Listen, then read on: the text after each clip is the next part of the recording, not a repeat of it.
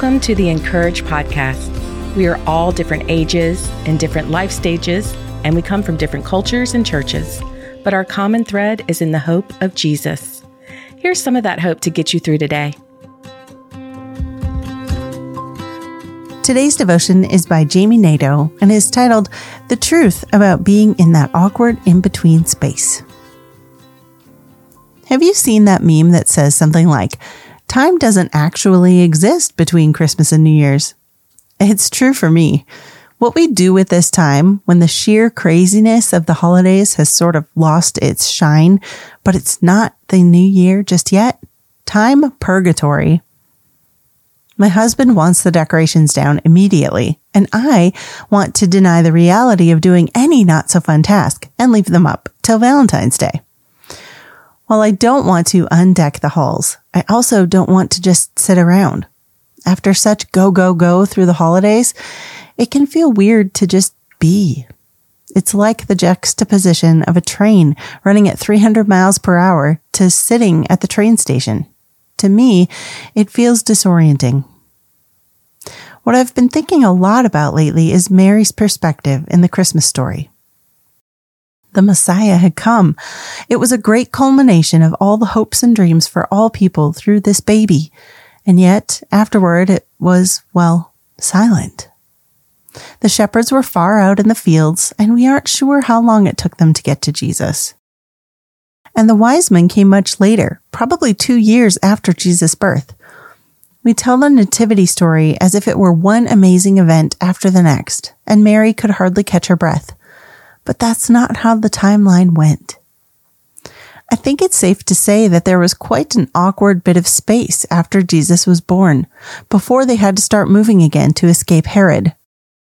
Mary knew this was the fulfillment of the prophets after such a long time of silence and waiting 400 years. She was holding the Messiah in the flesh, and he was a helpless newborn who required the same monotonous day in and out care that all babies do feed the baby, change the baby, let the baby sleep, watch the baby sleep and make sure they're breathing. And lastly, second guess if you saw the baby's chest rise and watch for it again, over and over. I imagine Jesus cries in the night, and Mary, with tired eyes, feels her way over to the manger to comfort him with her probably very sore breasts. If you're a mother, you know exactly what I'm talking about. The blur and exhaustion of those days are incomparable. What we do know about the Gospel of Luke is that he tells us the inner thoughts of Mary through her birth story. In Luke 2:19, we read some of this inner thought dialogue in two different versions. CSB. But Mary was treasuring up all these things in her heart and meditating on them. ASV. But Mary kept all these sayings, pondering them in her heart. How would he know her inner thoughts and how would he know what she treasured in her heart? I think because he actually spoke with her and dictated her story. It is mentioned twice, this kind of treasuring in her heart. Another word for treasure in Greek is ponder, which means to preserve and even to wrestle with. Mary was a deep thinker.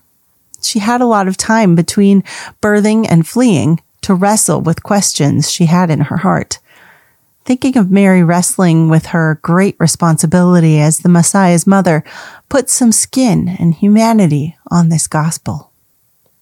Mary's wrestling with God also reminds us that pondering and asking God questions about the events of our lives is not a sin. It's just human. These in between moments are letting us catch our breath. They give us a little bit of space to process the difficult and joyful events that have just happened to us this past year and to even ponder what's ahead. It's valuable and documented right here in the Christmas story. Mary is processing. The Christmas story reminds us God is called Emmanuel, God with us. We are quick to relate this withness to the crescendo of Jesus' birth. Look, he came to be with us. Or maybe we're quick to point out where God was with people in the Bible in some dark, exhausting times. Those are both true. But I love that God is just as much with us in the hard times or good times as he is in the in between times. the awkward space. He is with us in the what am I supposed to do next? In the why did this happen to me? And the I don't know what my purpose is lately. He's with us on the long road of monotonous service to others. The when will I get to move forward? So for those of you who are in that awkward gray space, you don't need to rush out of this. God is with you. For the deep thinkers wrestling through bewildering circumstances that don't quite make sense, God is with you. For those who wonder about the future and are eager to see what God does through all this monotony, God is with you. And for those who want to take down the Christmas tree the day after Christmas, you need to pray about that. Yes, I'm teasing. Sort of. God is with us all. Hallelujah.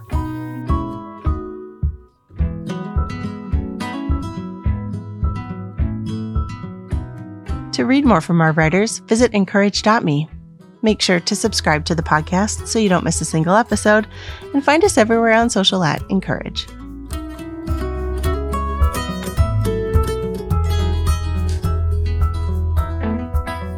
You're just a few questions away from your 2024 Word of the Year. Look to the Lord and choose one specific word that will help you intentionally live your faith in 2024. To take the free quiz, visit incourage.me backslash podcast and click Word of the Year.